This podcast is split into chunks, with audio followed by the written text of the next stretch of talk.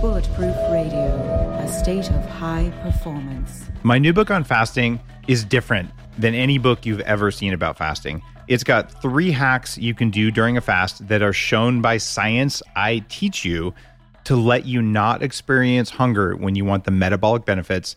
But I also talk about spiritual fasting and the the magical side of fasting and what it can do to make you a better person. This is, I think, the best book I've written so far. I am so pleased with how it turned out, and I'd be honored if you'd order it. Go to fastthisway.com, and not only can you get the book, I will teach you what's in the book for the first time ever for free as a gift. It's called the Fasting Challenge, and I've got your back for two full weeks. Fasting myth number one. A lot of people think fasting is only about food. Nope, that's a myth. Fasting is about recognizing that your actual needs are way less than the needs you feel. It's not about suffering, it's about gaining power and control over your cravings.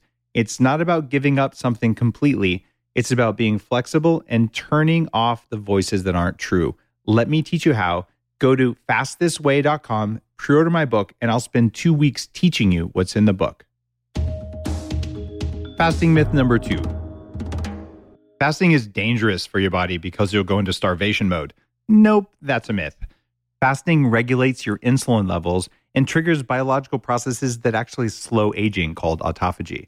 Fasting also improves stem cell regeneration. It's great for your microbiome and it reduces inflammation and enhances how your body performs all the time. You can do it without pain. All you've got to do is go to fastthisway.com. I'll see you there. Fasting myth number three Fasting is a type of dieting. Actually, that's a myth. True fasting is flexible, it meets your body's needs, and it turns off cravings. It doesn't have to be a type of diet, it's a type of eating. Dieting's strict rules just make your cravings worse and they set you up for failure. Learn how to do it in a way that will work for more than 10 years and in a way that's helped people lose more than a million pounds. Fasting myth number four some fasts are better than others. Nope, that's a myth.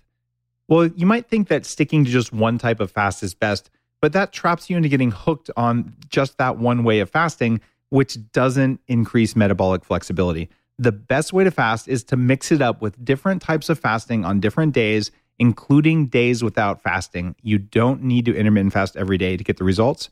And sometimes, especially if you're a woman, doing it every day doesn't work.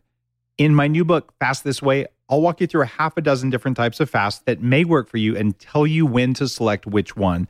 Listen to your body and customize it for you. Fasting myth number five women shouldn't fast. Nope, that's a myth.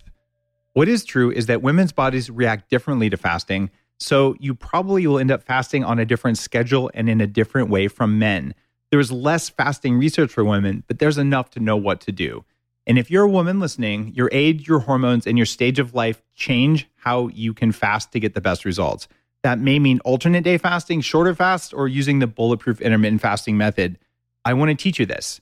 Go to fastthisway.com and sign up for the fasting challenge, which is my gift to you when you buy the book.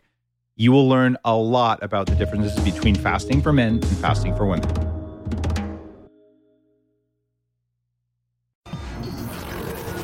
The Human Upgrade, formerly Bulletproof Radio, was created and is hosted by Dave Asprey.